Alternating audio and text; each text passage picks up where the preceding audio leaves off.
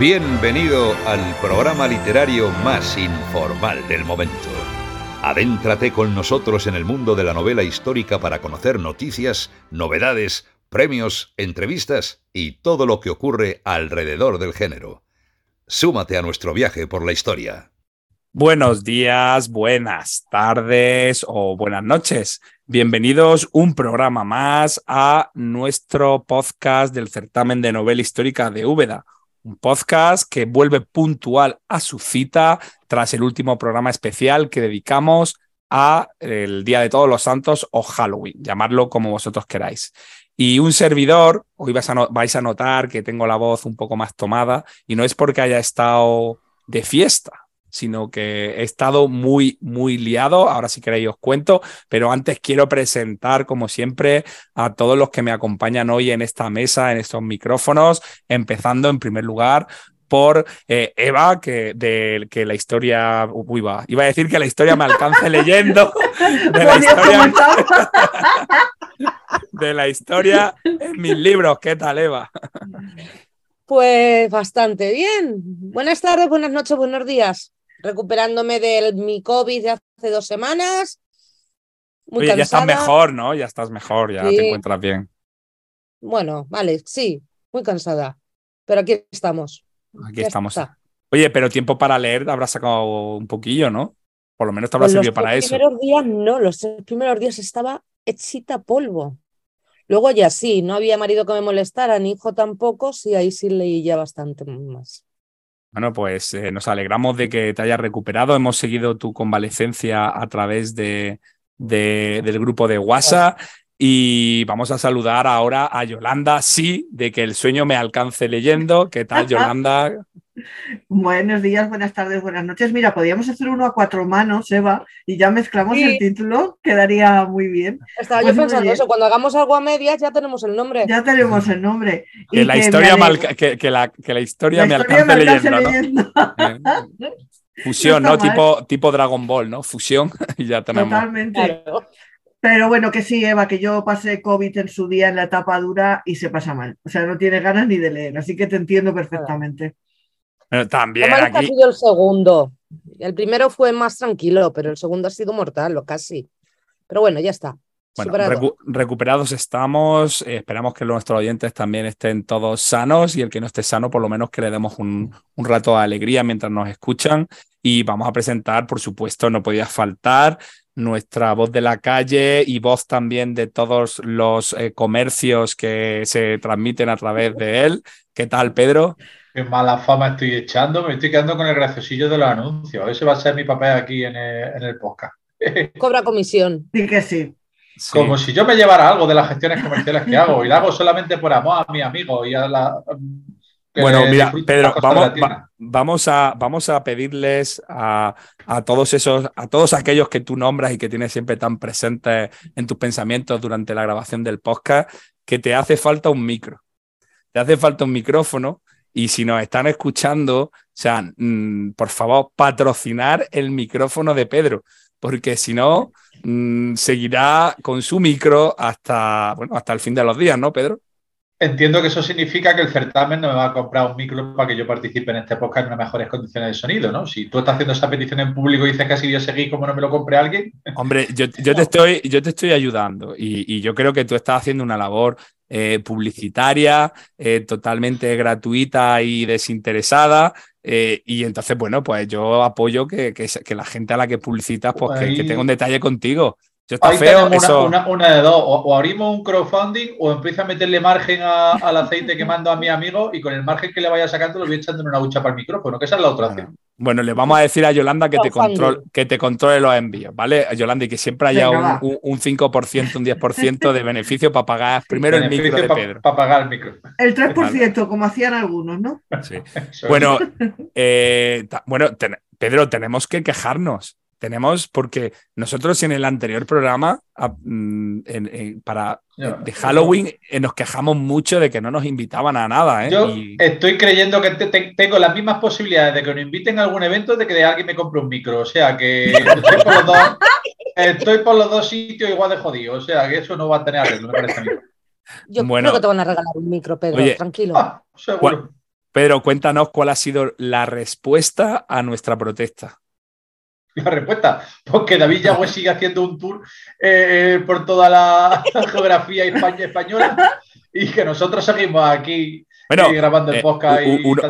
Unos tours que producen que no pueda estar, por ejemplo, aquí en el programa de hoy, por lo tanto... Sin ir más lejos, aunque yo, David, con todo el cariño que te tengo, cuando te pidan una foto para un evento en el que tú vas como estrella invitada, no te hagas la foto en la primera esquina del Retiro que te pillo un domingo por la mañana con las legañillas de recién levantado y con el polo dominguero de sacar a pasear a la familia. Tú tienes una prestancia y una apariencia profesional más importante y más elevada que todo eso. Hombre, cuida un poco la imagen.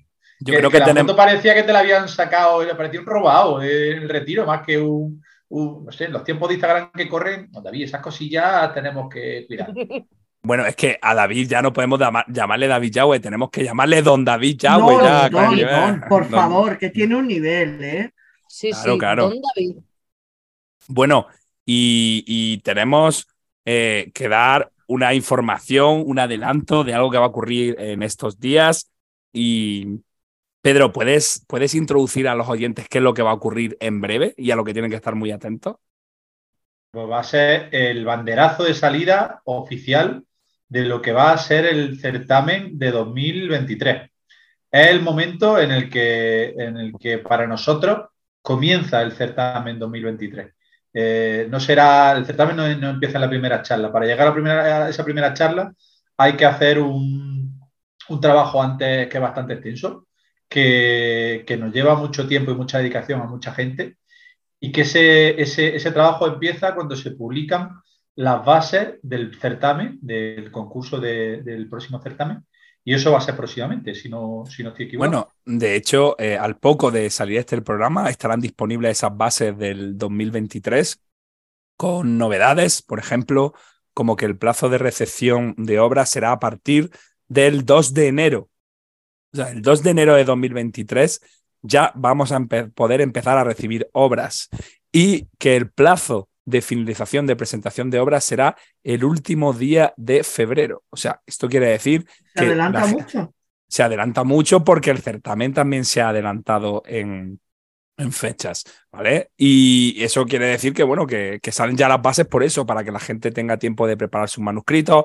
El premio se va a seguir manteniendo con sus 20.000 euros de premio y más cosas, bueno, que cuando salga ya la noticia oficialmente y toda la información, pues se verá. Pero hay que decirlo ya, porque es que esto no lo podemos aguantar, tenemos que contarlo. Si no hubieran llevado y Yolanda lleva algún sitio, yo que sea, a charlar, aunque sea a la esquina, me explico, tomar un café, sí. Lo contaríamos allí en primicia. Y al Teide también nos podían haber llevado. También. ¿Verdad? Bueno, sí. Pues... A lo alto el yelmo nos van a llevar además de uno, sí. Bueno, pues tenemos un superjurado que hay que decir que Pedro y yo sí lo conocemos, y vamos a ver las reacciones de Yolanda y Eva al decir los nombres de las personas que forman el jurado. Yo estoy muy contento con el jurado este año, ¿eh? Me parece que tiene nivelazo. Bueno, en primer lugar... Todo el año lo tiene. No quiero yo desmerecer a ediciones anteriores en ninguno de los aspectos. Pero yo estoy muy contento este año. Bueno, ¡cállate ya! ¡Venga! En primer lugar, ¿vale? Tenemos a Don David Yagüe. ¡Bien! ¡Cómo no! ¡David! ¡Bravo! Creo que es el hombre de la casa. Creo que su está cerca, me parece que son ya 8 ediciones en las que forma parte del jurado como medio especializado. Puede que no sea el miembro más prestigioso del jurado, pero es el más cansino, porque está todo el año. O sea, es el veterano, ¿eh? Es el veterano del jurado. Tenemos que crear... Tiene la memoria histórica de lo que es los finalistas del certamen en la cabeza. Venga, voy a decir un nombre nuevo para el jurado. A ver, tenemos como miembro del jurado también a Luis Zueco. ¡Toma! Es un gran fichaje. Vale, Luis Zueco va a formar parte por primera vez del jurado del Premio Nobel Histórico de Ciudad de Úbeda. Nosotros súper contentos porque es que nos une una relación de 12 años con él, desde la primera edición que estuvo y hasta ahora. Entonces, Luis Zueco ha confirmado su pertenencia a este jurado del certamen de Nobel Histórica. Vamos ahora con el siguiente nombre, que es de una autora, que es Olaya García también formará parte del premio de novela histórica. ¡Qué bien! Una erudita, amiga de la casa, que creo que va también a tener muy buen criterio a la hora de decir. Sí. Ahora voy a decir un nombre evidente del jurado, que es Carlos Alonso, el editor de Pàmies, que evidentemente pues está como debe de ser, ¿no? En cualquier el premio, ¿no? La editorial afectada. Venga, también está. Por Carlos. Bien, Carlos. Vamos a darle un aplausillo, que no se note aquí. Carlos. Venga, vamos ahora a decir otro nombre nuevo que entra al jurado, que es el de Yello Balbás, que también va a formar parte de esta 12 edición del certamen.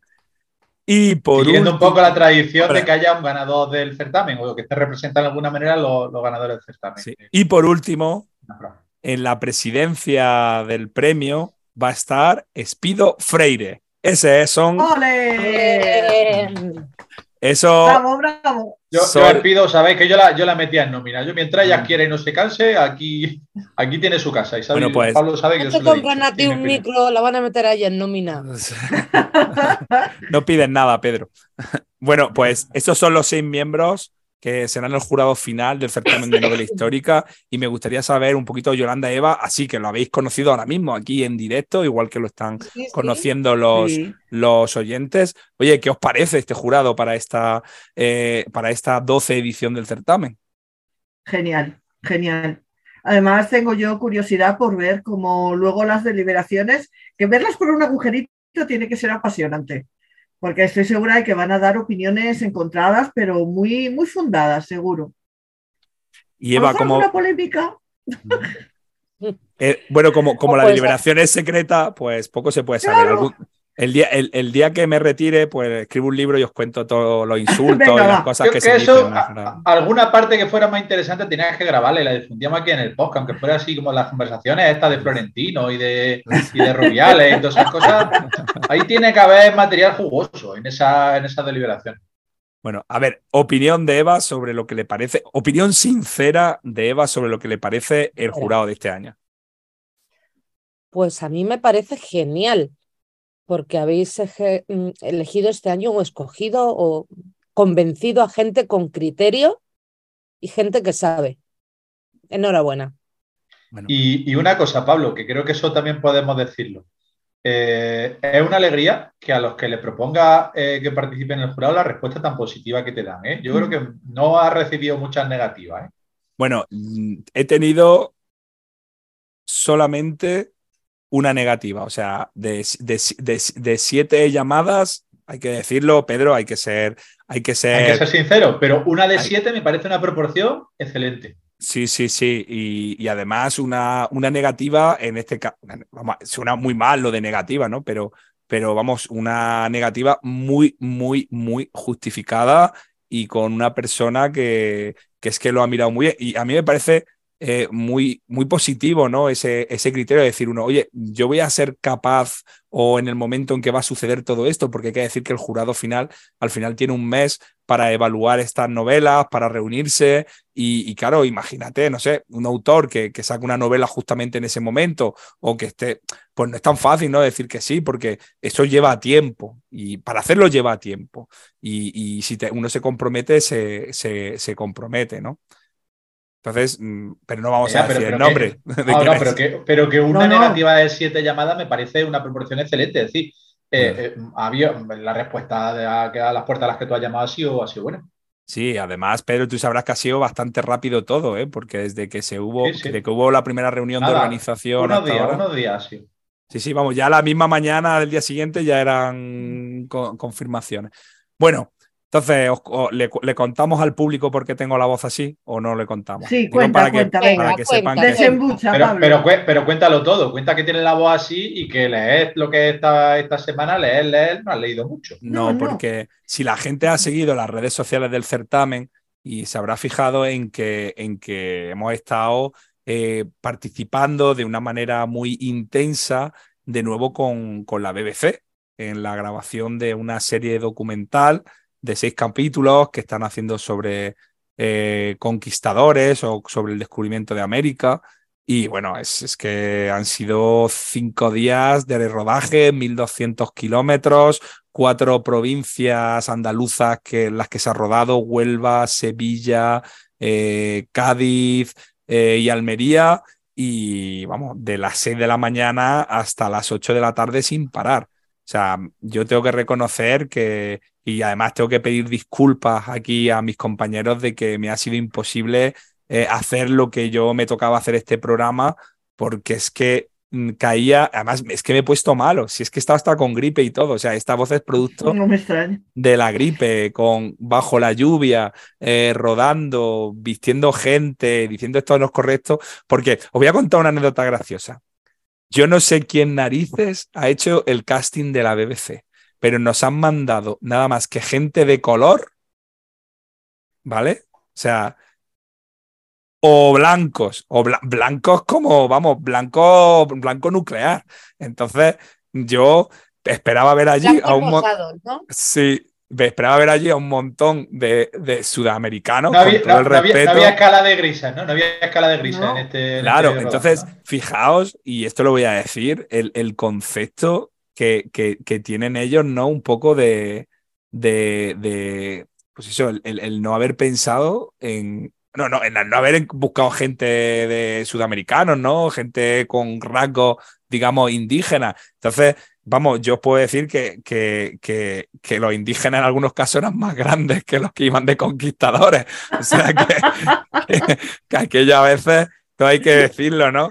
Y uno hizo, y bueno, y con barba, ¿eh? Que yo he dicho 20 veces allí, vamos a ver, por favor, afeitad a ese señor de allí, que cuando llegaron allí los conquistadores, esta gente... No había barba. No había barba, es más, una cosa que les llamaba mucho la atención, ¿no? A los taínos, a los mexicas, ¿no? El tema de las barbas que traían los conquistadores. Entonces, bueno, yo la verdad que he currado mucho, pero también digo, hostias, aunque uno le quiera poner todo el rigor y todo el sentido a lo que se está haciendo, luego los directores hacen lo que les sale muchas veces de las narices, ¿no? Y bueno, te lleva así un poco... Yo ya el último día me daba igual. Si me hubiera...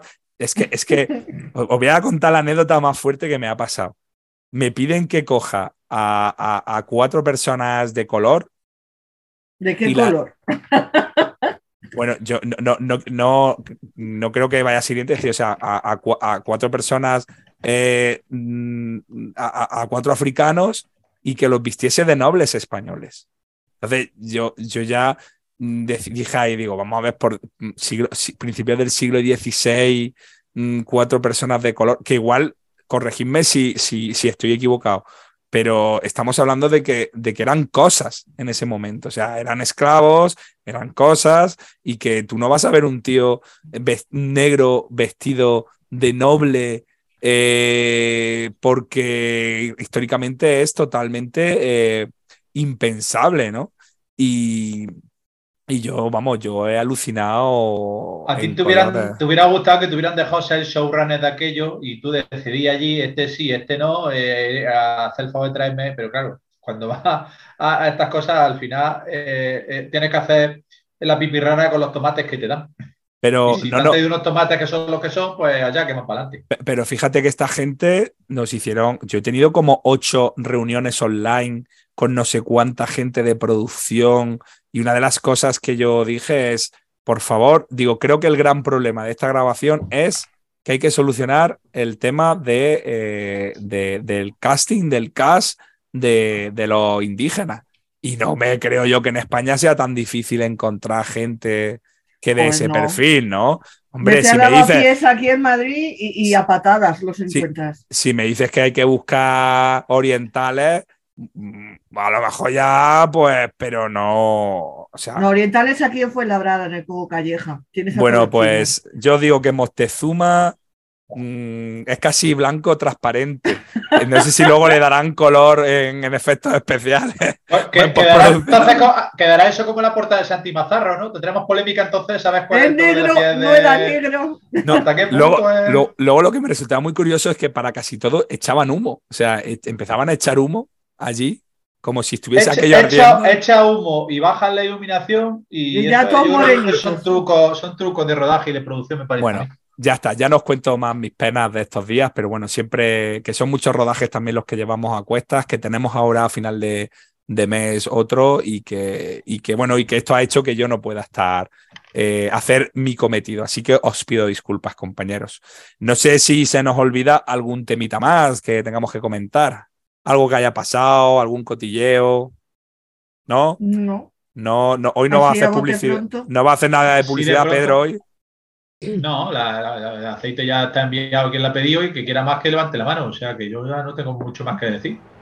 Bueno, pues si no hay nada más que decir, pues vamos a poner un poquito de música y volvemos enseguida ya con nuestras novedades.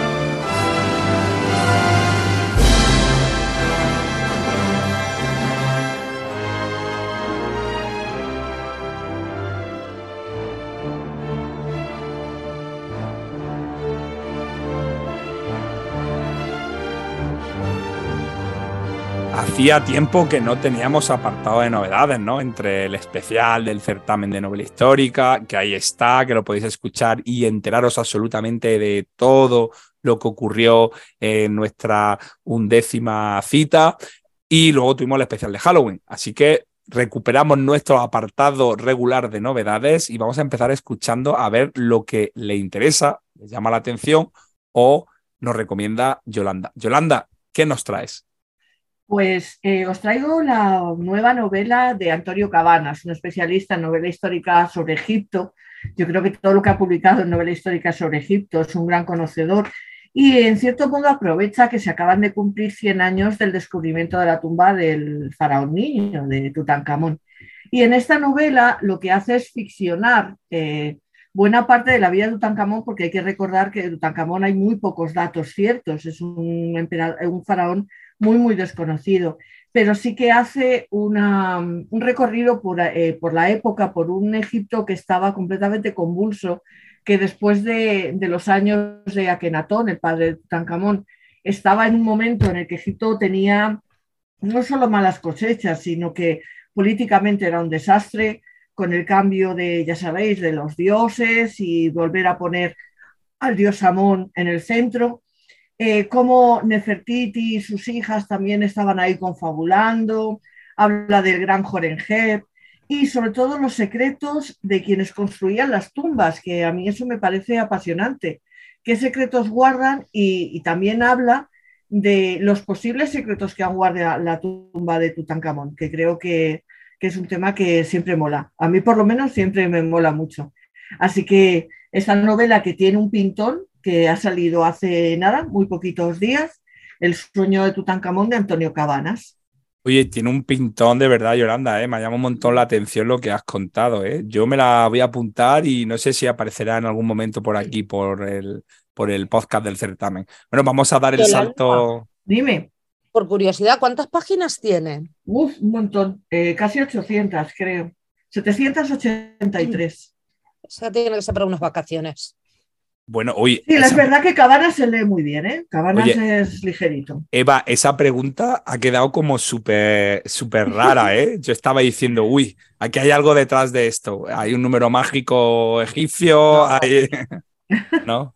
Era simplemente para decidir cuándo la vas a leer, ¿no? Cuándo se puede leer tranquilamente, sí. Bueno, Eva, pues ya que estás tú interviniendo, vamos con tu novedad. Bueno, pues la mía es Cuaresma de Sangre, de Félix Machuca, lo publica Algaida. Y bueno, pues habla de una época en la que los esclavos africanos que había en Sevilla, estoy hablando del siglo XVII, y también habla de los que había en el puerto de Indias. Y bueno, el protagonista es un tal Domingo Congo, que era un paje de raza negra del duque de Medina Sidonia. Y a este Domingo le nombran alguacil, pero de los que son de su raza, ¿no? Es como el policía de ellos. Bueno, pues Domingo recibe un soplo de que van a pasar cosas malas en Cuaresma. Y se pone a investigar y bueno, pues se encuentra con que los portugueses quieren montarle un sabotaje, montarle un lío a Felipe IV el Jueves Santo. Pues no sé, me gusta la época, me gusta Sevilla, me llama muchísimo la atención el título y va a ser una de mis próximas lecturas. Bueno, pues ahí tenemos esa recomendación, ese vistazo de Eva y vamos ahora ni más ni menos que con Pedro. Pedro, ¿qué novedad nos traes? Mira, pues yo quiero comentar hoy la última novela de nuestro amigo Agustín Tejada, que ya estuvo por aquí en el certamen presentando, creo que fue, ¿cuál fue? ¿La de Hispania o el último celtíbero? No recuerdo, Pablo. Pues no sé, ya es que tengo que tirar de hemeroteca, porque yo acordarme de todo lo que se ha presentado. Fue Hispania, ¿verdad? Fue Hispania, sí. Hispania la presento aquí y luego tiene el último celtíbero. La anterior que tiene publicada es Cruzado, del año 2021. Y ahora mantiene un poco el marco histórico y la época en la que se desarrolla la novela, pero apunta a un personaje que a mí me parece muy, muy interesante, que es el rey Balduino IV de Jerusalén, el leproso. Agustín, el del reino de los cielos, que se acuerda todo el mundo por eso. Sí, el reino de los cielos, y que yo ya he leído una novela, siguiendo el buen criterio de nuestra amiga Eva, la del rey de Jerusalén, de Jesús Alberto Reyes Cornejo, que es una novela pequeñita, era breve, pero que trataba este personaje que recuerdo haber leído y que me gustó bastante. Y tengo interés por lo que haya podido tratar Agustín de este personaje. Agustín es navarro, es nacido en Castejón y reside en Tudela, y es profesor de inglés hace mucho tiempo, pero tiene ya una trayectoria bastante consolidada en cuanto a lo que es novela histórica. Y la novela es de Pàmies, no sé si le he dicho, que luego me lo pregunta para el final. Pàmies es quien publica la anda, la que haces publicidad de todo menos de la editorial que publica la novela. Me caché en la más, Pedro. Pues eso, pues nos cuenta la historia de este rey que fue coronado es casi siendo muy jovencito, rey de Jerusalén, y que sufrió, que ya tenía síntomas de lepra, es decir, que sabía que tenía esa enfermedad. Y a pesar de sus circunstancias, a pesar de lo que tenía, de esa condición tan penosa de llevar y tan complicada que era la lepra en aquel tiempo, pues bueno, pues ejerció durante bastante tiempo. Y una historia que dentro de ese entorno que son las cruzadas y de que tanto se ha escrito, pues nos presenta una novela que la verdad tiene bastantes páginas, tiene 500 páginas, ¿verdad? O sea que se diferencia un poco de la del rey de Jerusalén que comentaba antes, con lo cual yo tengo curiosidad por ver cómo ha desarrollado esta novela y de qué manera nos cuenta ese empeño de este rey en reinar, en defender su territorio de los ataques saladinos. Y bueno, fíjate que lo de las batallas perdidas aquí sabemos que hay una doble de batallas perdidas, la batalla con la enfermedad y la batalla contra los musulmanes. Pero es interesante ver que esas luchas humanas que al final tanto nos inspiran y que tanto, bueno, son interesantes siempre de conocer, de qué manera se puede llevar dignamente y de qué manera se pueden afrontar las dificultades. Y ahí queda la propuesta. La sombra del rey de Jerusalén, de Agustín Tejada, publicada en Pàmies, que estará muy poquito ya a disposición de los lectores. Bueno, pues Pedro, pues gracias por tu aportación. Y llega mi turno y me toca hablar de una nueva novela, la segunda novela que saca un autor que hace muy poquito nos acompañó y estuvo con nosotros en Rus, justamente, una localidad que está cerca aquí de Úbeda, que es José Soto Chica, que además también estuvo en el año 2021, participó en el en el certamen de novela histórica de Úbeda, y tengo que deciros que partiendo de que José Soto Chica, que creo que todos los que estáis aquí en el podcast lo conocéis o por lo menos lo habéis tratado, o sea, partiendo de que es una persona maravillosa, o sea, tenemos que acaba de salir como novedad su segunda novela histórica, que es Bajo el fuego y la sal, donde nos va a enviar esta vez al año 846 después de Cristo, a lo que fuera la gran capital o la capital del imperio, que se ha convertido ya en una ciudad arruinada. Estamos hablando de Roma, semiabandonada, pero aún así sigue habiendo allí poder, y nos va a contar eso, unas grandes tramas y grandes historias. Y yo creo que conociendo a José Soto, nos ha preparado una gran, gran historia. Como os decía, estuvo con nosotros hace muy poquitos días en Rus, hablando, dando una charla sobre el periodo visigodo, y la verdad que fue muy interesante, ¿no? Tengo que decir que la verdad que José Soto es súper prolífico, porque este año también ha sacado un ensayo con Despertaferro, si no me equivoco. O sea, que vamos, novela histórica y ensayo. Y creo que el año pasado fue el que fue además el premio de narrativa de narrativa histórica de Edasa, y también me parece como ensayo. O sea, que no veas tú el ritmo de José Soto Chica. Pero fíjate que me parece una buena costumbre, es decir, separemos una cosa de otra, separemos la narrativa y la ficción, y separemos lo que es la literatura de lo que es el estudio de la historia. Es decir, una novela, pues eso, ficcionemos y hagamos literatura. Sí. No querramos meter los datos de un ensayo en una novela, que al final eso a los lectores, yo que sé, por lo menos a mí me echa un poquito para atrás. Bueno, yo ya digo, como dice su descripción, porque evidentemente, como siempre en esta sección, todavía las obras que estamos comentando no las hemos leído, pues habla de una novela trepidante, de ambición, con aventuras, con amor, con traición y guerra, que está escrita con vigor y emoción, ¿no? Yo disfruté mucho con El dios que habita la espada, no sé si la leísteis vosotros la novela, y yo creo que no nos va a fallar José Soto Chica, así que novedad de la editorial Edasa, que está ya disponible en el mercado. Y bueno, creo que ya hemos hablado de nuestras novedades, y ahora vamos a dar paso, que hace tiempo que no damos paso, a una entrevista, porque justamente en estos días se está desarrollando aquí en nuestra ciudad vecina de Linares sus primeras jornadas de novela histórica, y por supuesto nosotros, aparte de que siempre apoyamos a la novela histórica, el que además sea una ciudad más jienense la que se sume a este género y que sean vecinos y encima estén organizados por un amigo como es David Gómez, escritor que ya hablamos de él y que comentamos en su momento en 2021 la novela Fuego sobre Igueriben, pues hemos querido juntarnos con un ratito, hablar con él y que nos cuente pues cómo se están desarrollando estas primeras jornadas y qué es lo que han preparado. No sé si os resulta interesante a vosotros o no, chicos. Mucho. Tengo muchas ganas de ver, porque sé que David le ha puesto, nos habló en Úbeda de las ganas que tenía, de la ilusión que estaba poniendo en todo esto, así que yo confío en que estén saliendo de maravilla, pues lo merece. Bueno, David se lo merece, y que la novela histórica siga creciendo y siga abriéndose más el campo y que haya más gente interesada y que se difunda, siempre va a ser bueno, y yo de aquí encantado, y ojalá que les vaya muy bien y ojalá que triunfen.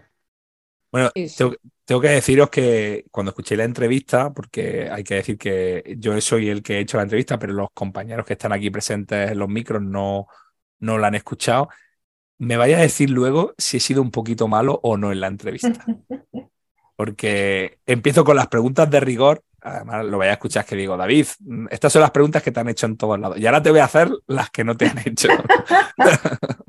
Como hayas sido malo y hayas puesto esa voz, va a quedar esto que va a ser historia para no dormir. Bueno, claro, digo, la gente va a notar que la entrevista no se la he hecho hoy. O sea, se la hice ayer. Ayer todavía tenía la voz medio en condiciones, así que va a notar un cambio, o sea, no ha entrado una nueva persona a micrófono, sino que soy yo con 24 horas menos y con una voz mucho mejor.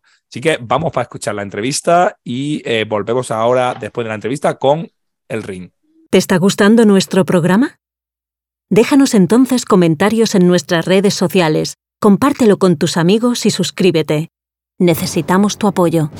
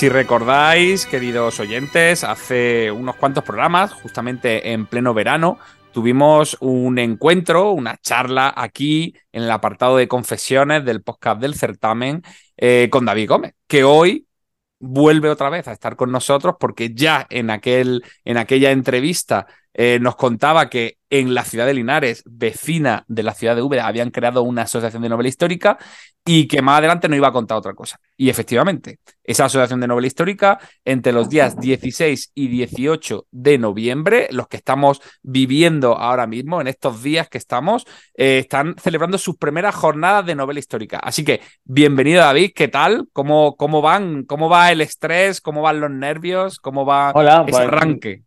Nada, muy bien, muy contento de que ya hayan empezado esta jornada, de que ya estén aquí y muy contento con la respuesta del público.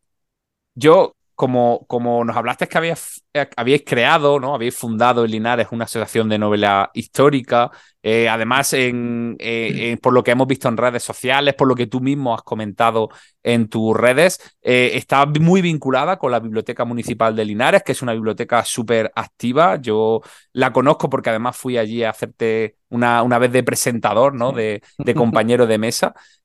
Bueno, ¿cómo surge? ¿Por qué os lanzáis a hacer estas jornadas? Bueno, pues sí, como tú has dicho, la biblioteca tiene una gran implicación, pero es que no podía ser de otra manera. La biblioteca de Linares gestiona cerca de 40 grupos de lectura.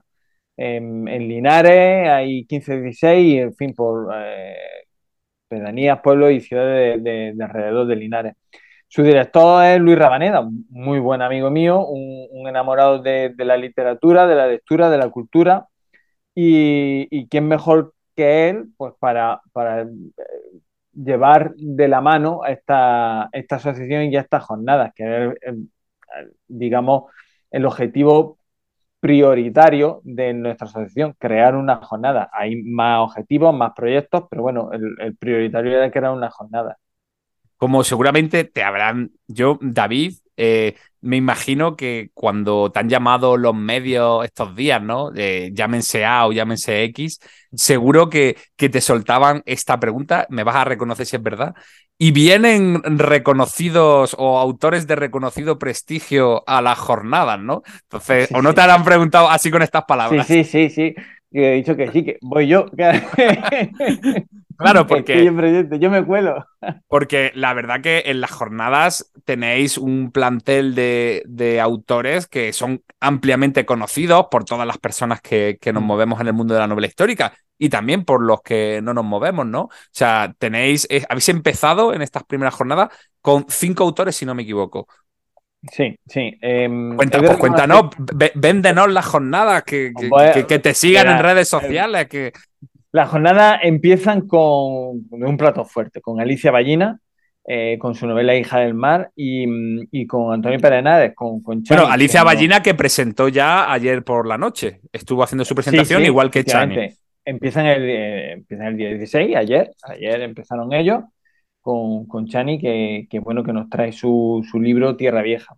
El 17 entro yo. O sea, esta noche me toca a mí, allí presentando. Soy telonero de José Zoilo, Muérete de envidia, Ken Follett, y después va José Zoilo. Y mañana, 18, está Emilio Lara, y después tendremos una mesa redonda para hablar de lo que es la novela histórica y en el presente, su vinculación con la historia, y bueno, que digamos que la novela está un poco recuperando esas historias que parecían olvidadas y perdidas. Y las jornadas se organizaron a prisa y corriendo porque la idea surgió este verano. Pensamos que tendríamos que hacerlo, ya te lo comenté, que había que empezar este año, que había que hacerlo porque si no lo vas dejando y surgirá otra cosa el año que viene. Y dijimos, venga, vamos a ponerlo. Y decir que he apelado de la amistad, porque yo entiendo que la gente tiene una agenda y que es que te llamen con un mes, con 2 meses de antelación, pues muy complicado. Pero Chani respondió, Emilio, Lara, Zoilo, majísimo, y Alicia, pues encantadora. Y nada, han dicho que sí, se han venido con nosotros, y yo lo único que espero es que ellos se lleven un recuerdo muy grato de Linares, de su público, de los lectores de Linares, y que se lo pasen bien aquí con nosotros. Bueno, no solo van a realizar sus presentaciones, sus mesas redondas, sino que también habéis previsto algunas otras actividades, ¿no? Como sesiones de firma. También me consta y sé que vais a tener un encuentro con los centros escolares para hablar sobre novela histórica. Sí. O sea, que hay más actividades, ¿no? Aparte de lo que son propiamente los encuentros con los autores. No queríamos, encerrar la jornada solamente unas charlas, queremos que fueran muy amplias, ¿no? Entonces, pues ayer tuvimos el encuentro con los institutos, con los alumnos de bachillerato, donde los escritores, Alicia y Chani, le estuvieron hablando sobre la documentación y el trabajo de investigación previo que hay que hacer a la hora de crear una novela, que pienso que era lo más acertado para ese tipo de público, ¿no? Para ese tipo de público, efectivamente, gente de bachiller. Y exitazo, lleno total y muy bien. El 17, hoy por la mañana, tenemos un encuentro de los ponentes con los grupos de lectura que están en la biblioteca. Este encuentro va a ser en la biblioteca, que es el mejor teatro, mejor escenario donde podía darse, para que... yo creo que el autor, el escritor, tiene que tener una cercanía con su lector, ¿no? Pillar un poco el pulso a su público. Y vamos a tener este encuentro y además una firma de libros en la librería Entre Libros, donde va a venir Zoilo, Alicia, Chani, y yo estaré por allí, pero que firmen los demás. Bueno, y creo que es muy importante. A mí me hace mucha ilusión esa firma de libros. Bueno, para aquellos que se incorporan ahora, ¿no? Que imagínate que están escuchando, que se han enterado de que han empezado estas jornadas de novela histórica, ¿dónde deberían de dirigirse para ver programación, para ver si esta tarde les da tiempo a llegar, si mañana se pueden acercar?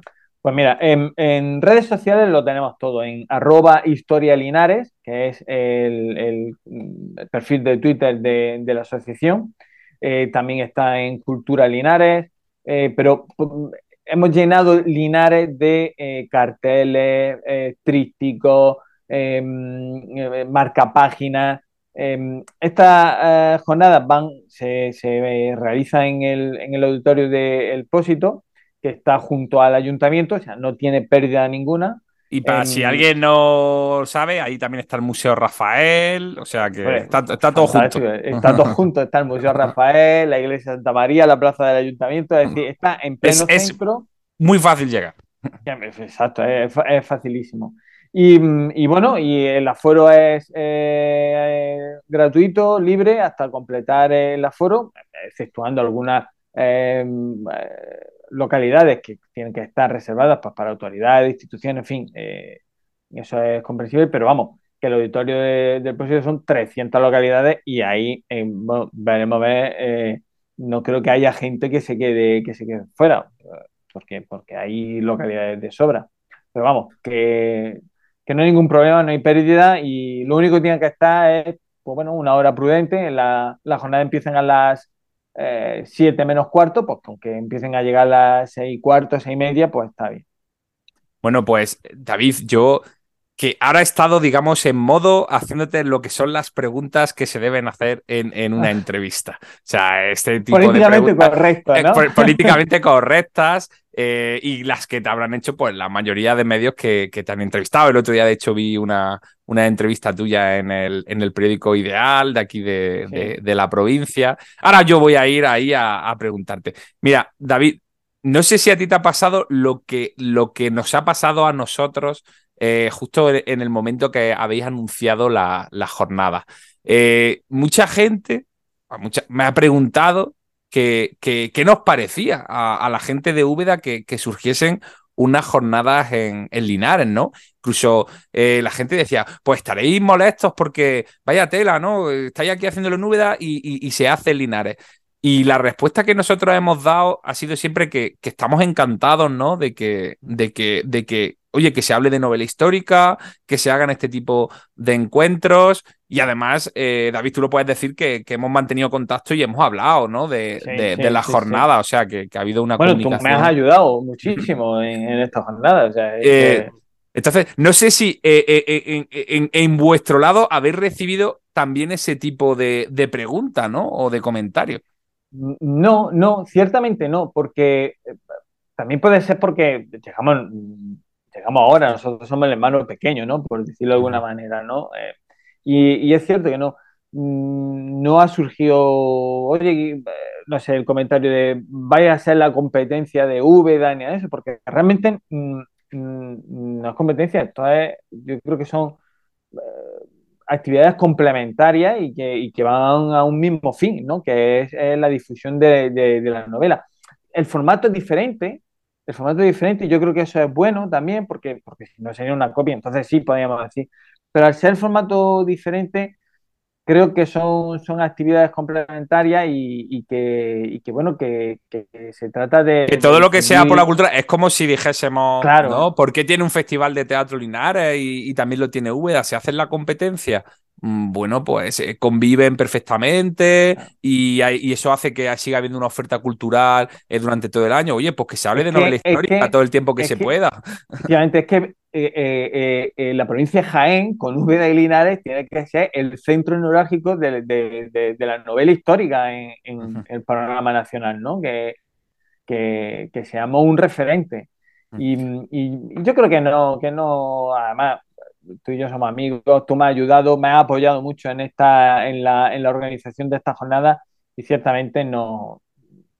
Vamos, a mí nadie me ha dicho nada y que se atrevan a decir. Bueno, pues yo te lo he preguntado y para que lo sepan los oyentes, las preguntas no están preparadas, están siendo aquí a traición, ¿no? Bueno, otra pregunta, David. ¿Qué tal organizar? O sea, realmente, ¿qué dificultades habéis encontrado en la organización de unas primeras jornadas? O sea, esto podemos hablar y podemos decir, y la experiencia me dice que bueno, que hay muchas cosas positivas, pero hay cosas que pueden sorprender, ¿no? A la hora de uno ponerse con un colectivo a organizar este tipo de actividades. ¿Qué cosas te han llamado la atención a la hora de estar organizando esto?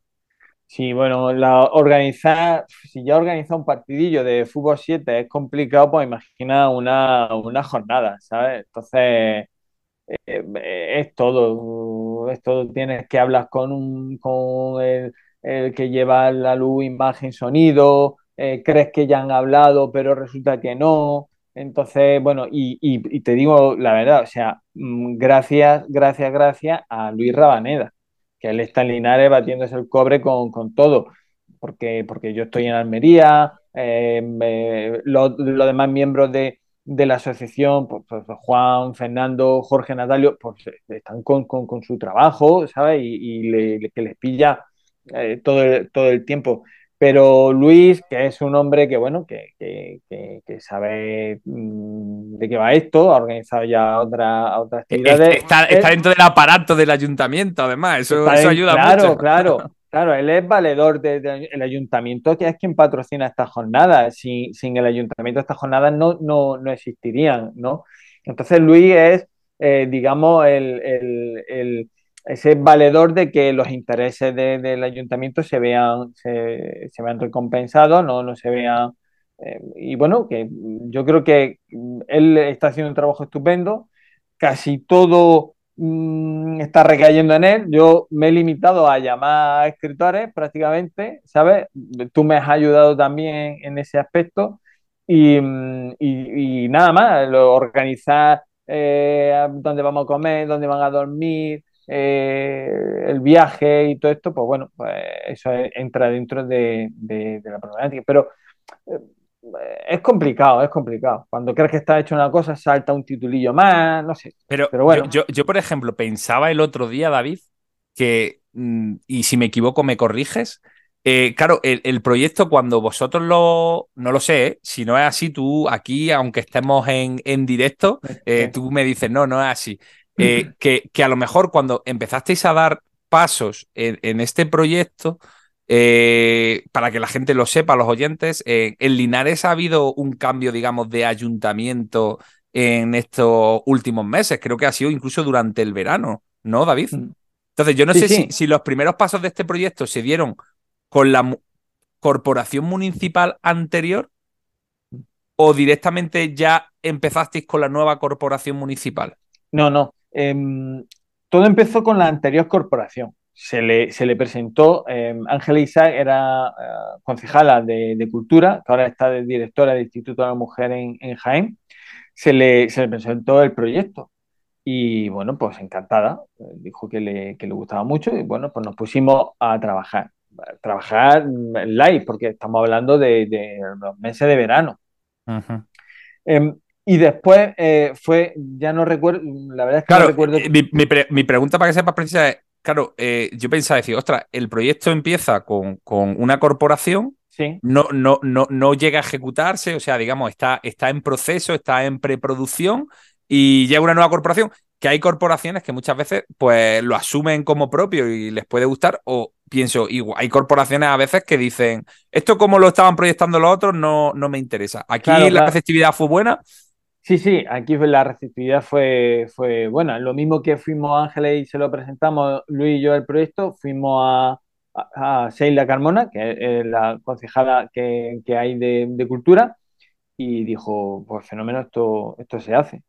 Y ni mil palabras más. Pues empezamos con el proyecto, se llevó a una comisión de cultura, había que hacerlo, digamos, seguir, digamos, oficial, todo, hay que oficializarlo. Oficial, claro, unanimidad, quiero, eso también es de agradecer.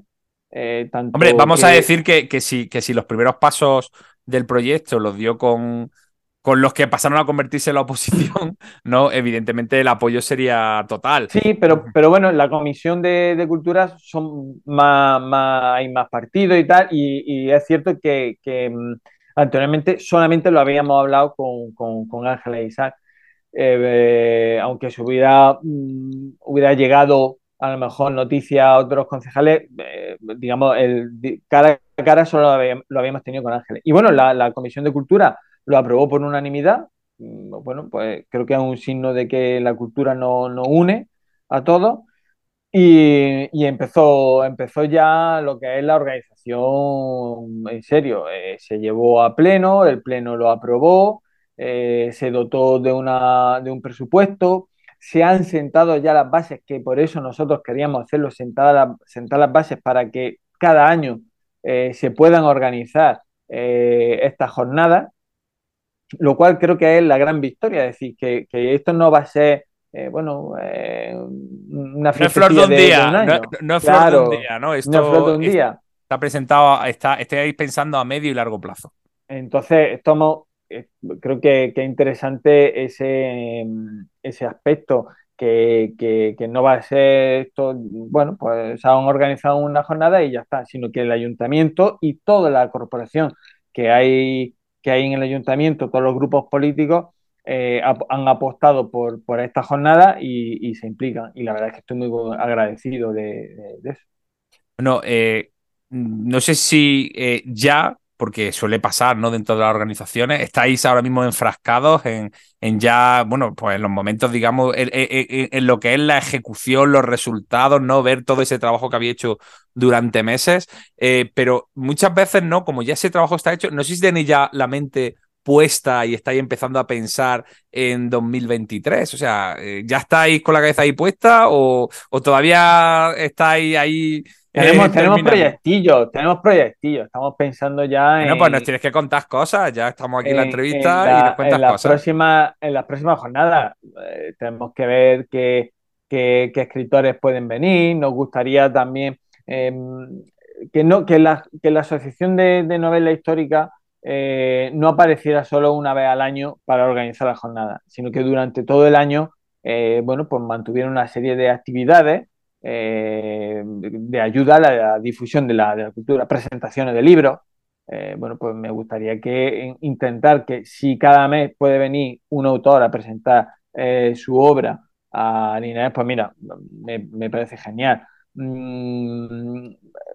Proponer a los institutos un premio, un certamen de una redacción, a lo mejor de un, bueno, pues una redacción, no sé, 4, 5, 10, 12 páginas, un relato breve que tenga que ver con la historia y que esté premiado. Y bueno, pues y metiendo un poco a poco, sumando granito a granito, pues a ver si llegamos a hacer una playa.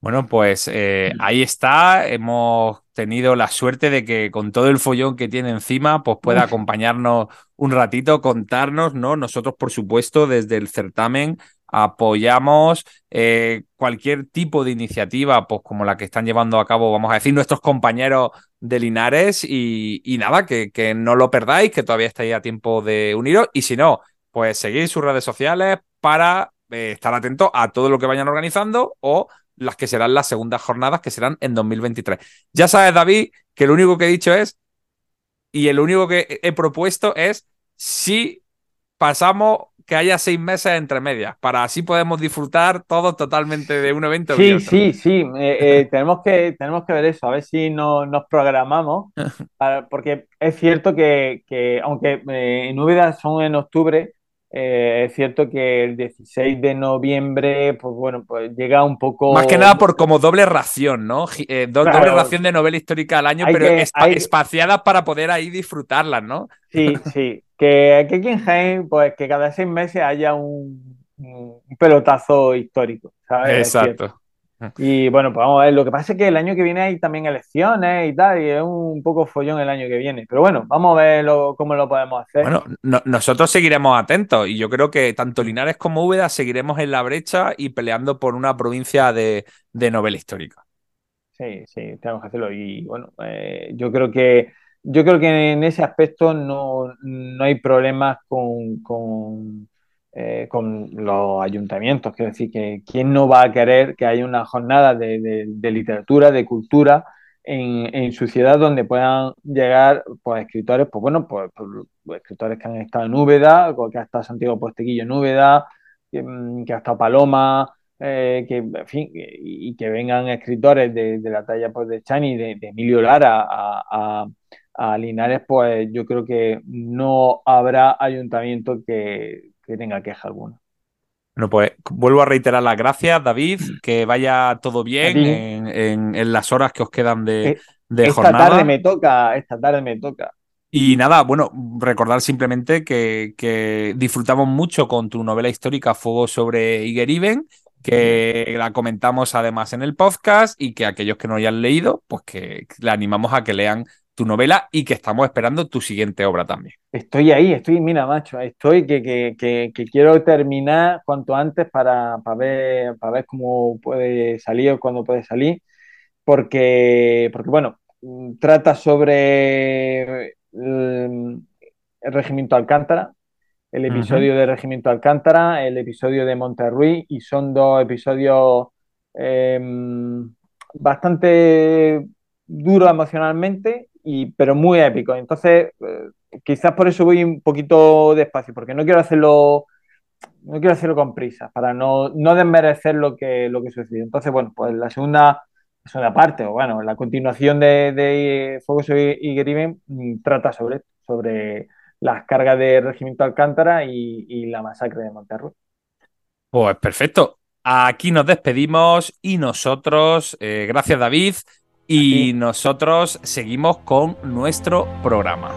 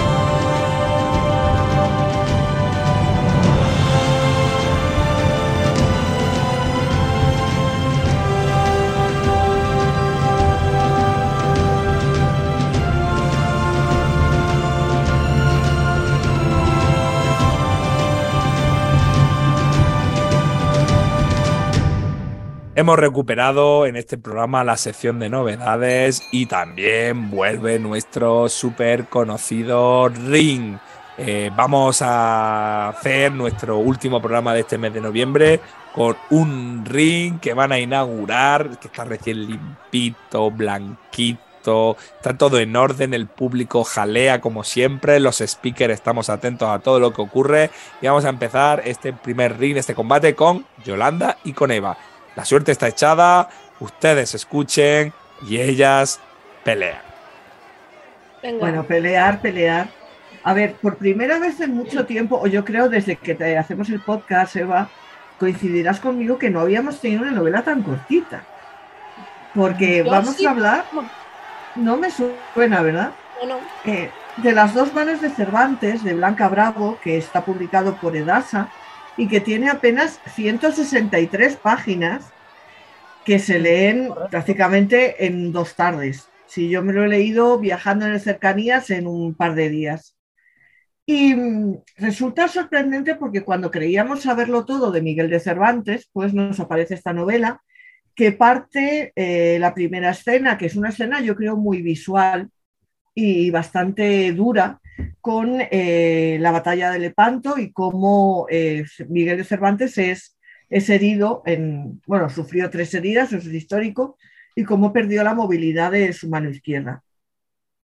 ¿Por qué se llama Las dos manos de Cervantes? Bueno, pues porque a lo mejor no es un hecho tan conocido. Miguel de Cervantes en su día fue condenado por una pelea que tuvo con un tal Antonio de Segura y le condenaron a arresto y a perder una mano, porque era la ley del momento, pero no la perdió porque se supone que se escapó. Entonces, ¿qué hace Blanca Bravo en esta novela? Ficciona todos los huecos que hay en la biografía de Cervantes. Yolanda, Blanca Bravo ha estado en el certamen, me suena, ¿no? Sí. No solo ha estado en el certamen, sino que la presenté yo.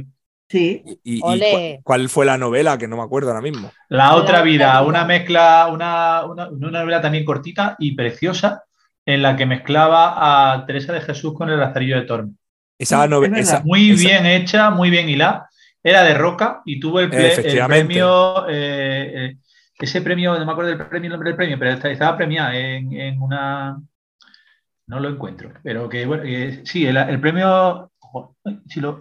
Premio Internacional de Narrativa Marta de Montmarsal 2016. El Montmarsal de Roca, sí, el de literatura femenina. El Montmarsal, sí. Vale. Es el mismo que déjame ganó... que termine de contar la batallita porque fue una mesa tan compleja. Espérate, que está Pedro en plan destroyer. Venga. Yolanda, no, de esa, se nos ha metido un espontáneo en el ring.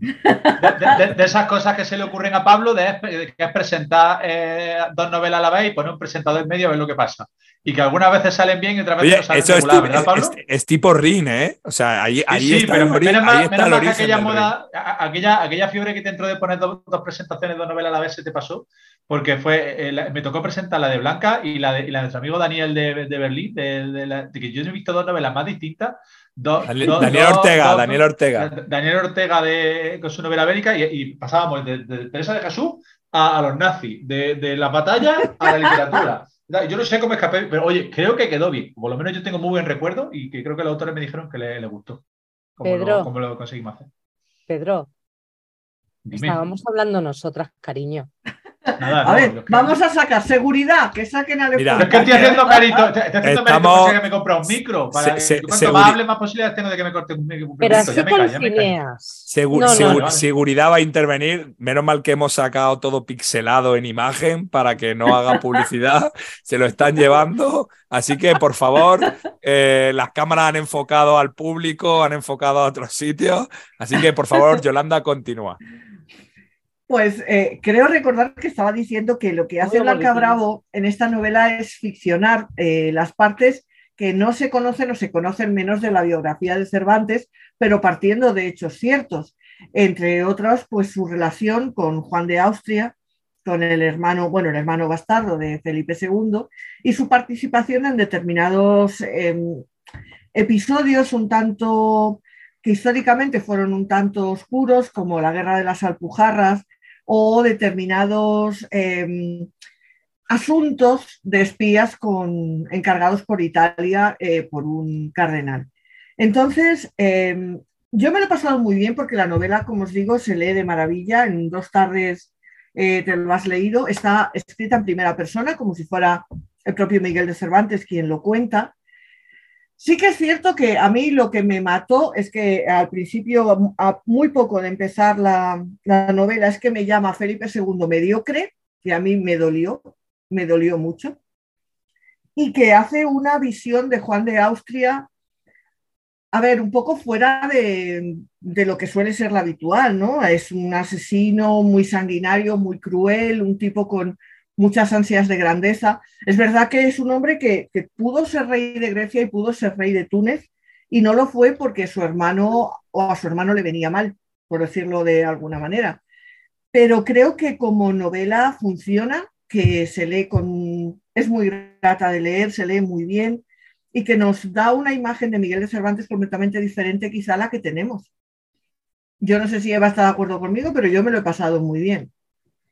A ver, a mí la novela me ha gustado muchísimo. Es la teoría que yo tengo de que una novela histórica buena no tiene que tener 1000 páginas. Claro, ahí está. Claro ejemplo. Este es un claro ejemplo. Es muy entretenida.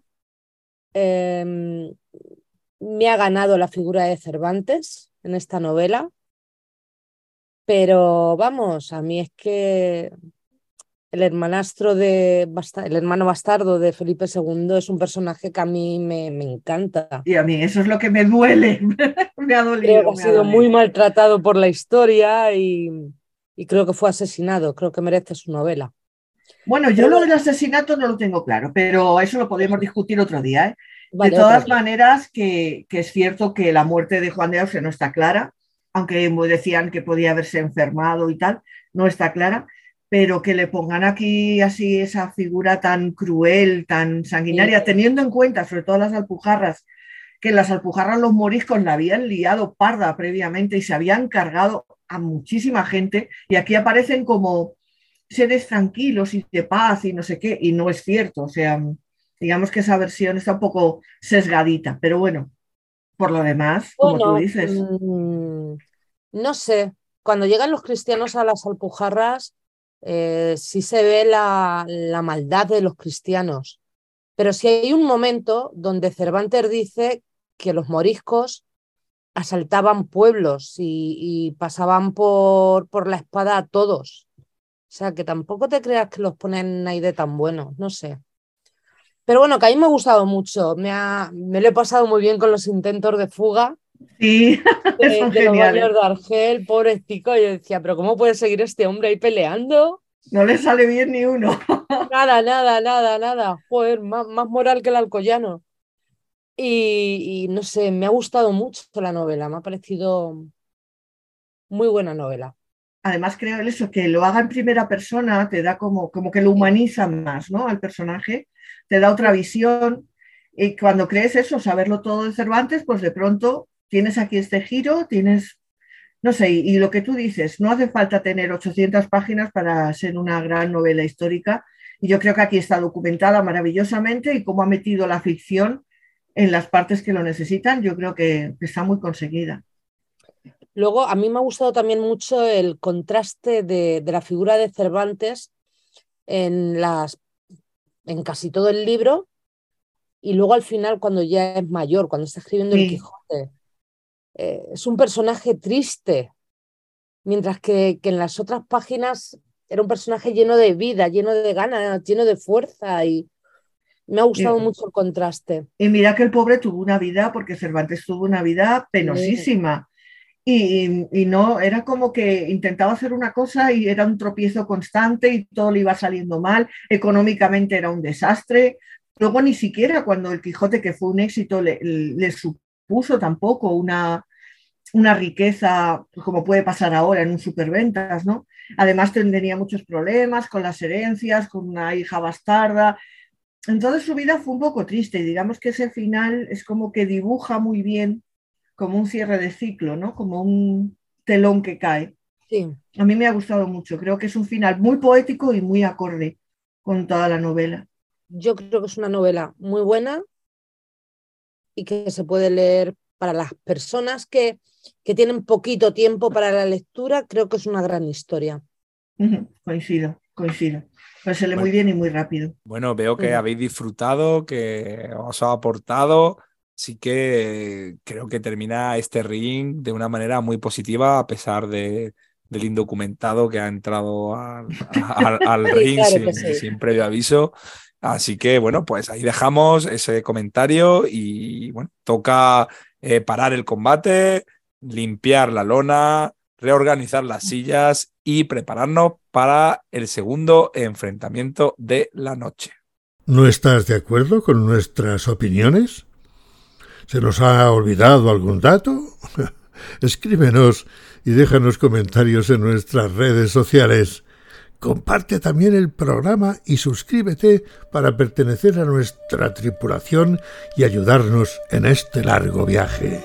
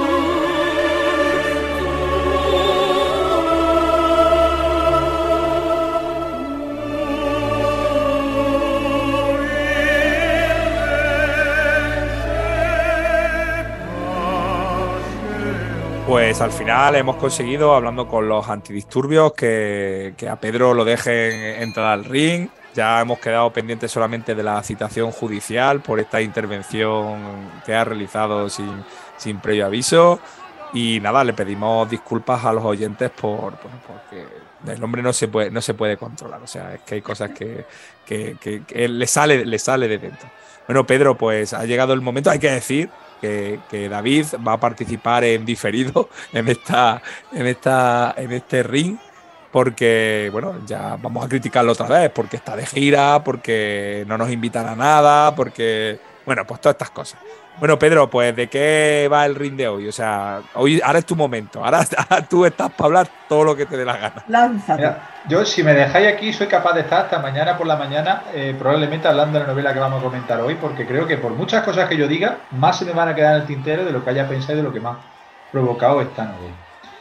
Quiero comentar aquí hoy, haciendo un ejercicio de hacer sombra, que hacer sombra no sé si lo sabéis, que es lo que hacen los boxeadores cuando boxean solos, que boxean con su sombra y que no tienen contrincante. La novela de Sebastián Roa, Sin alma, recientemente publicada por HarperCollins. Sebastián Roa es uno, creo, de nuestros ojitos derechos del certamen, que nos ha visitado en muchas ocasiones, que ha sido... Premio Los Cerros de Úbeda en su primera edición.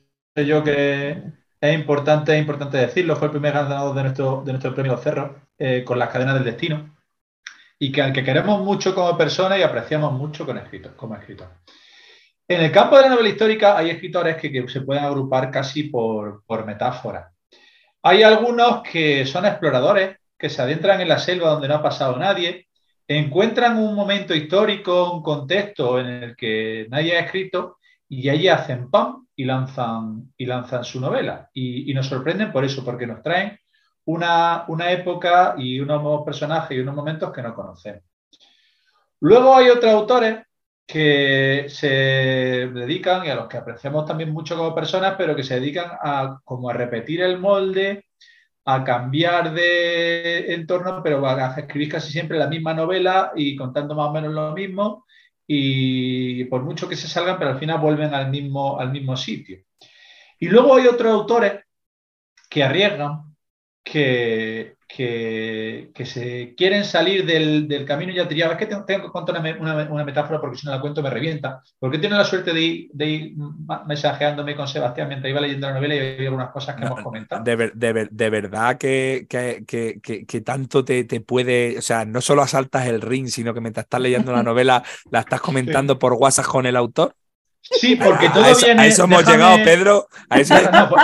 No tengo el WhatsApp de Sebastián Roa, le he mandado 4 o 5 mensajes por Twitter a los que me ha contestado, por privado de Twitter, a los que ha tenido la amabilidad de contestarme. Pero es que todo viene... Vaya la cárcel, Pedro, no digo nada, ¿eh? Del tirón. Cuando yo subí la foto de la novela de Sebastián Roa diciendo, ole, qué contento estoy, que me he puesto contento porque me ha dado Paula la novela para que me la lea, hubo algún osado tuitero que le dijo aquello de que si estaba escribiendo más de lo mismo y que a ver si hacemos el favor de renovarnos, porque qué fácil era escribir siempre sobre los mismos personajes y que al final, cambiando el orden de las frases, te salió una novela. ¿Quién dijo eso? Pero sabemos quién es. Un tuitero anónimo, de esos que se dedican a dar palos y a destruir. Un hater, vamos a decir, ¿no? Un hater que yo le contesté y no me preguntes por qué, pero me está siguiendo. Supongo que si luego tiene la curiosidad de hoy el podcast, dejará de seguirme cuando estoy comentando esto de esta manera. Pero tú fíjate el riesgo que es plantear una novela sobre la cruzada albigense, sobre la cruzada contra los cátaros y sobre un momento y una época en la que se ha escrito tanto. Lo normal es que cuando vea a alguien la novela diga, otra vez, ya estamos... Vuelta la burra al trigo. Y por eso decía lo de que me dijo que a él le gustaba como trillar fuera de la parva, que es lo que se dice en Valencia. Aquí diríamos trillar fuera de la era. Es decir, no pisar caminos que ya están andados, aunque sea el mismo tema, e intentar darle su enfoque particular a esta novela. Sebastián Roa lo consigue de tal manera que yo creo que el ejercicio de transparencia y sinceridad que hace aquí Pablo, diciendo que no ha salido la novela, es bueno, porque esta novela, que tiene sus 700 páginas, que yo me he leído en 7 días, y hacer la cuenta de las páginas que me he leído por día y que me he sumergido en ella, y que ha sido un esfuerzo gozoso el que yo he tenido que hacer para esta novela, porque la verdad es que compensa con lo que te aporta, toma un enfoque totalmente distinto del que estamos acostumbrados de este momento histórico y de esta cruzada. Estamos acostumbrados a oír o a leer sobre blanco y negro, sobre unos sureños que son los que, fieles un poco al espíritu del cristianismo, que sufren el ataque de los bárbaros del norte, que vienen a hombros del papado y de los enviados del papa, luchando contra los herejes, a sufrir esa lucha, y estamos acostumbrados a ver una historia de blanco y negro. De blanco y negro, digo, no de los blancos y negros que le gustan a Pablo de la piel, sino de malos contra buenos. De tener muy claro quiénes son los malos, de tener muy claro quiénes son los buenos, y hoy pobrecitos los malos. Pedro, lo de la metáfora y la filosofía te va muy mal, ¿eh? Sí, ¿no? Vale. Pues aquí nos cuenta la historia de Simón de Montfort desde su propio y personal punto de vista, teniendo en cuenta que es tradicionalmente el malo de la historia, el malo que se apropió de ese terreno, que llegó a dominar ese terreno, y que fue un poco el martillo y el arma arrojadiza del papado en contra de esos supuestos herejes del sur de Francia de finales o de principios del siglo XIII.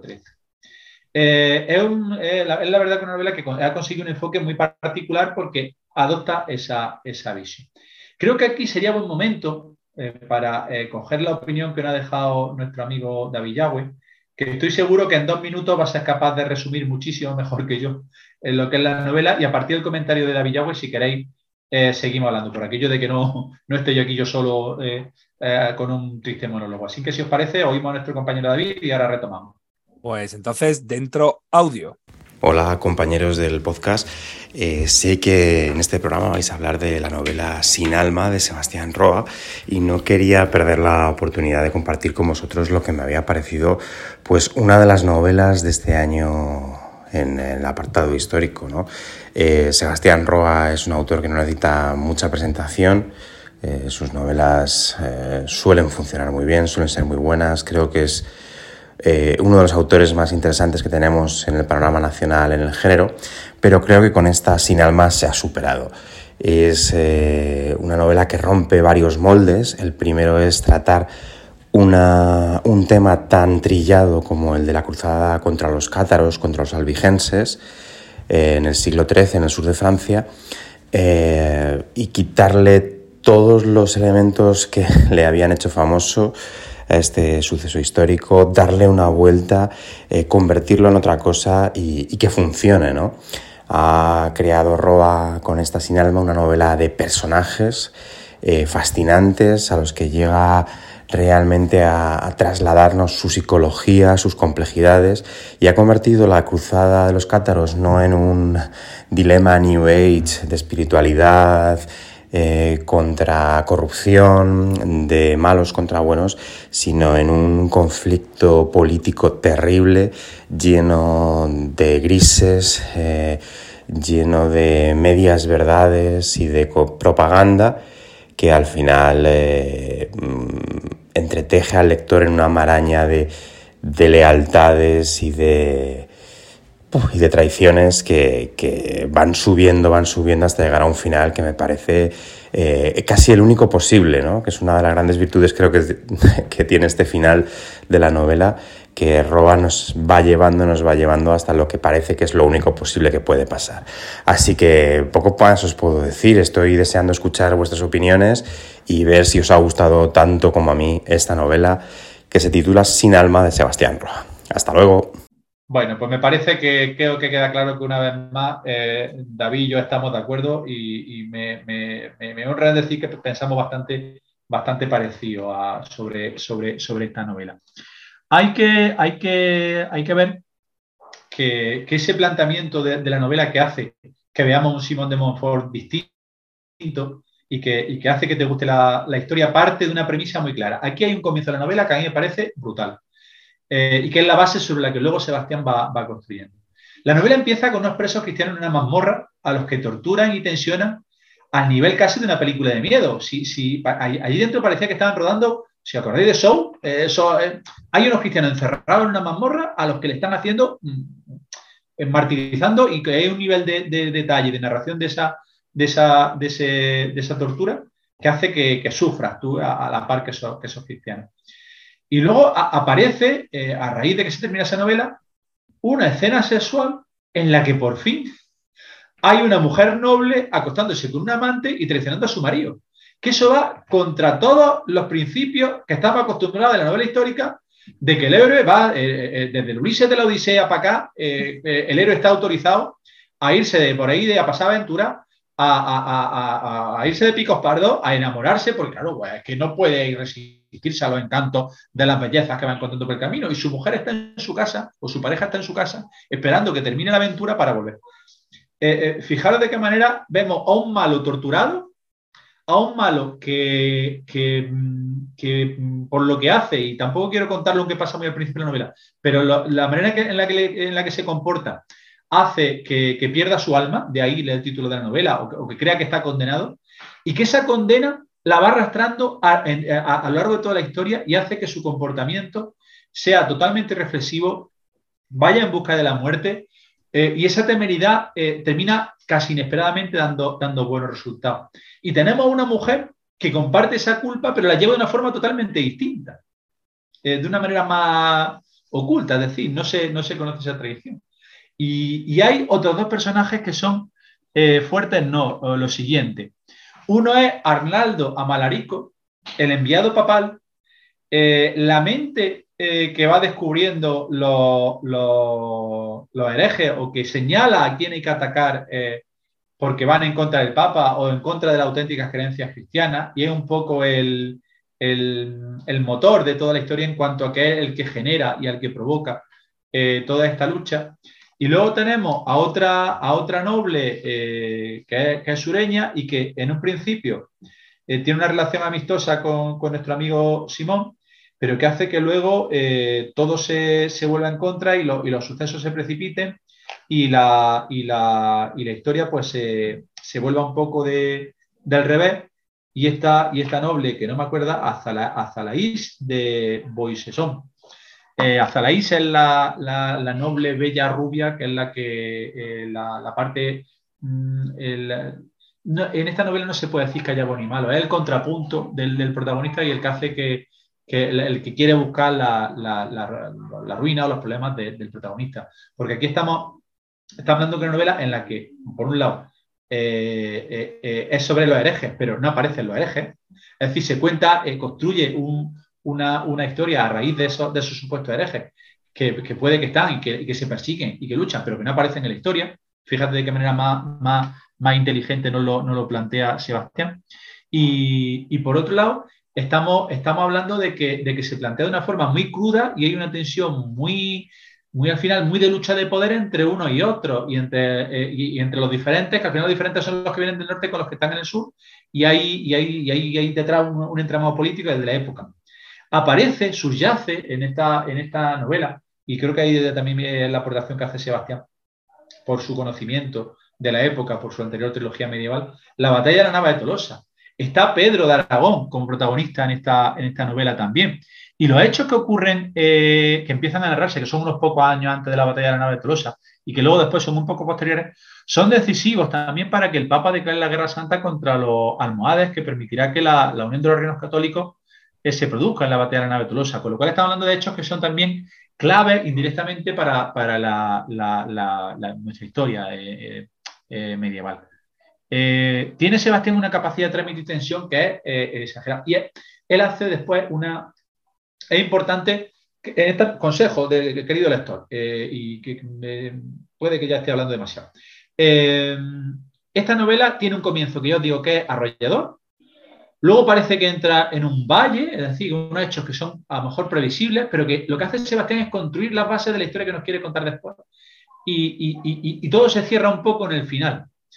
Esta novela, para llegar a entenderla, no es de las novelas que tú puedas comentarla con las 100 primeras páginas, con las 200 primeras páginas.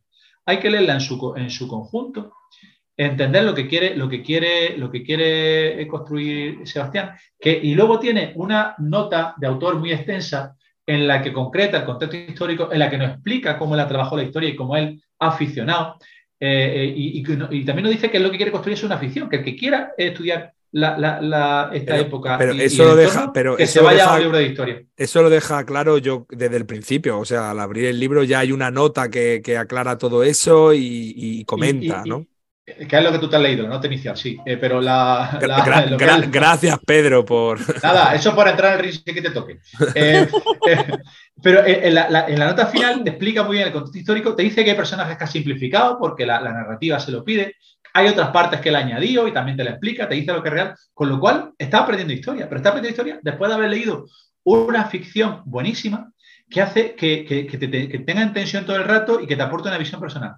Porque aquí cada uno lucha por lo suyo y entiende sus razones.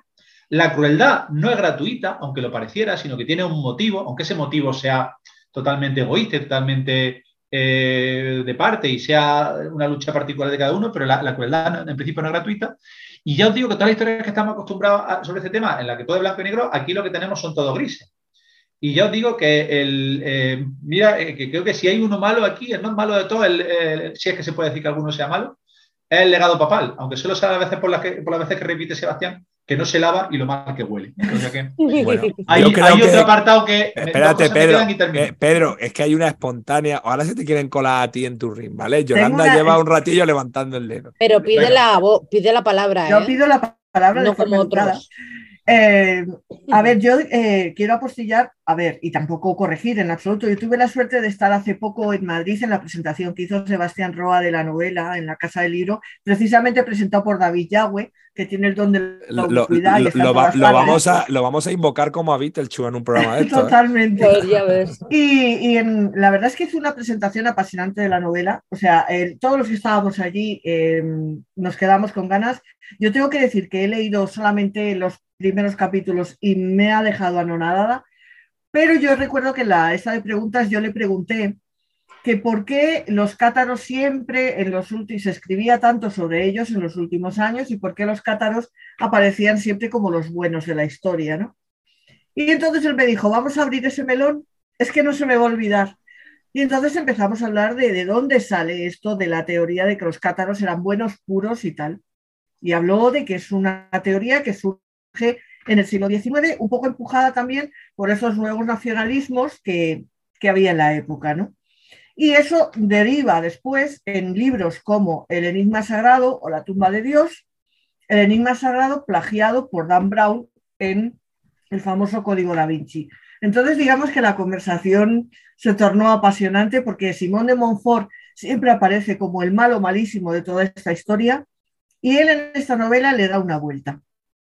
Que a lo mejor ni unos eran tan buenos, lo que tú decías, Pedro, de la gama de grises, ni unos eran tan buenos, ni otros eran tan malos, y que ahí cometieron barbaridades absolutamente todos. Pero parece que hay barbaridades de una parte que se están tapando o que se han tapado en el último siglo y pico. Y es que claro, eso es contar la historia desde el punto de vista del malo, el tradicional malo, el que se ha tenido formado en estas novelas, en las narraciones que se han hecho sobre este tema, y en cómo tampoco es que ponga a Simón de Montfort como un ángel, es decir... No.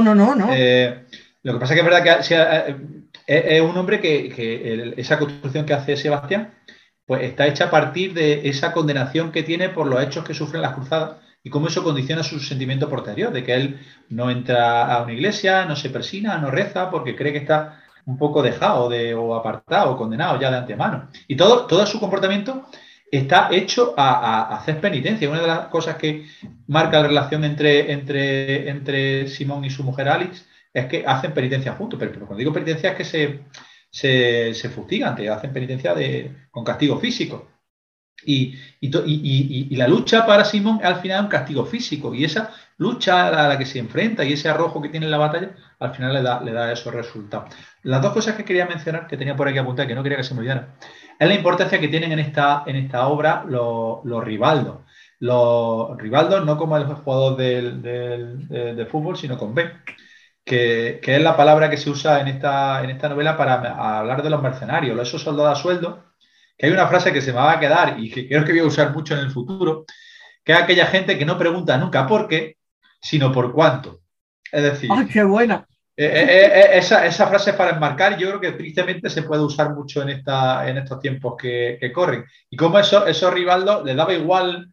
8,80, no le debo con 8,80. Si era 8, vale, pero me voy con el que me dé 80 en cuanto a alguien me dé 80, por lo cual pasaban de un bando a otro, traicionaban, y es también otro de esos motores que activa la historia. Yo de verdad espero que con todo esto que estamos hablando hayamos convencido a la audiencia y a nuestros queridos oyentes de que salten esa barrera que supone ver a Simón de Montfort o pensar que es otra novela más de los cátaros y de un tema que ya conocemos, que ya nos han contado, para que se adentren en la novela de Sebastián y disfruten con esa ficción y con esa narrativa tan buena, tan potente y tan sólida que nos aporta Sebastián con su visión tan particular de las cosas, porque yo me lo he pasado muy bien leyendo esta novela y ha sido 7 días de prisa, de mucho correr para llegar a esta novela, al podcast con esta novela líder, pero que la verdad que ha sido un disfrute y un goce y me lo he pasado pipa leyendo esta novela. Bueno, pues creo que el que no la haya leído, y yo me comprometo a leerla ahora ya que tengo un poco más de tranquilidad, nos has convencido, Pedro. Yo he salido súper convencido, no sé si Yolanda y Eva también. Yo ya estaba convencida y cuando escuché a Sebastián aquí en Madrid, yo babeé literalmente. Es una gloria escuchar cómo la defiende. Es tremendo. Pues... Y yo, además, yo ya estoy dándole vueltas porque de las cosas que tenemos que hacer ahora de aquí a final de año nos pedirá que hagamos nuestra lista de las mejores novelas o que seleccionemos, no hagamos nuestra pequeña selección. Claro, si esto, pero lo que pasa es que, Pedro, que yo esto lo iba a decir ya para finalizar el programa, que llega el momento del top 10, del tal. Pues yo bueno, no sé si tú quieres, lo cuentas tú. No quiero decir las novelas, lo que quiero decir es que creo que de las novelas que a mí más me han gustado este año, va a haber por lo menos 3, que casi que no será tan difícil que sepáis cuáles son, que van a ser de autores que están hablando sobre temas conocidos, pero que le aportan su visión particular que hace que la novela sea interesante. Uh-huh. Es decir, temas que conocemos, pero que ha llegado un autor y ha dicho, venga, aquí voy a escribir esta novela, y que merece la pena aproximarse a esa novela, nada más que por el hecho de ver cómo las trabaja y cómo la escribe sobre ella el autor. Y adelanto, y ya me tiro a la piscina, que va a ser muy complicado que no esté Sin alma de Sebastián Roa en esa lista de mis mejores novelas del año 2022. Bueno, pues con esto y con este comentario de Pedro y con esa asistencia en diferido de David Yagüe, vamos a hacer una pequeña pausa y volvemos enseguida para despedirnos y contaros alguna cosa más.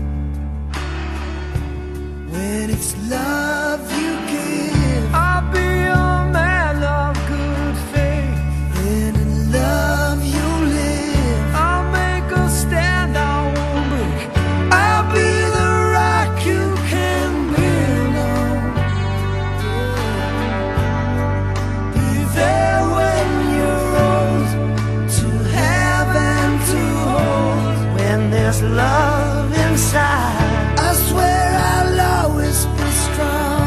Then there's a reason why I'll prove to you we belong. I'll be the wall that protects you from the wind and the rain, from the hurt and the pain. Yeah, hey. Let's make it.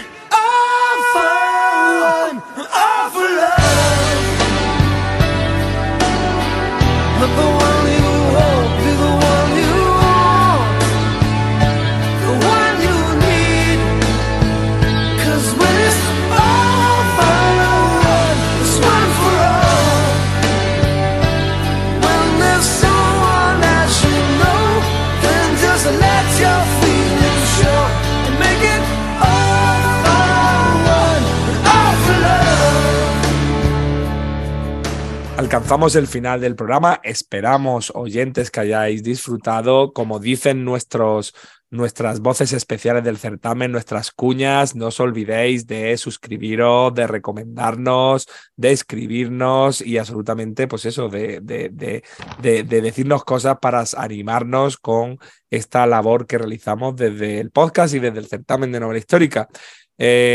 Como ha dicho Pedro, justo antes de llegar al final, en breve entramos en el mes de diciembre, un mes en el que tenemos que decidir a nuestra manera pues, cuáles han sido las novelas históricas que consideramos quizás, desde nuestra opinión, las mejores de este año 2022.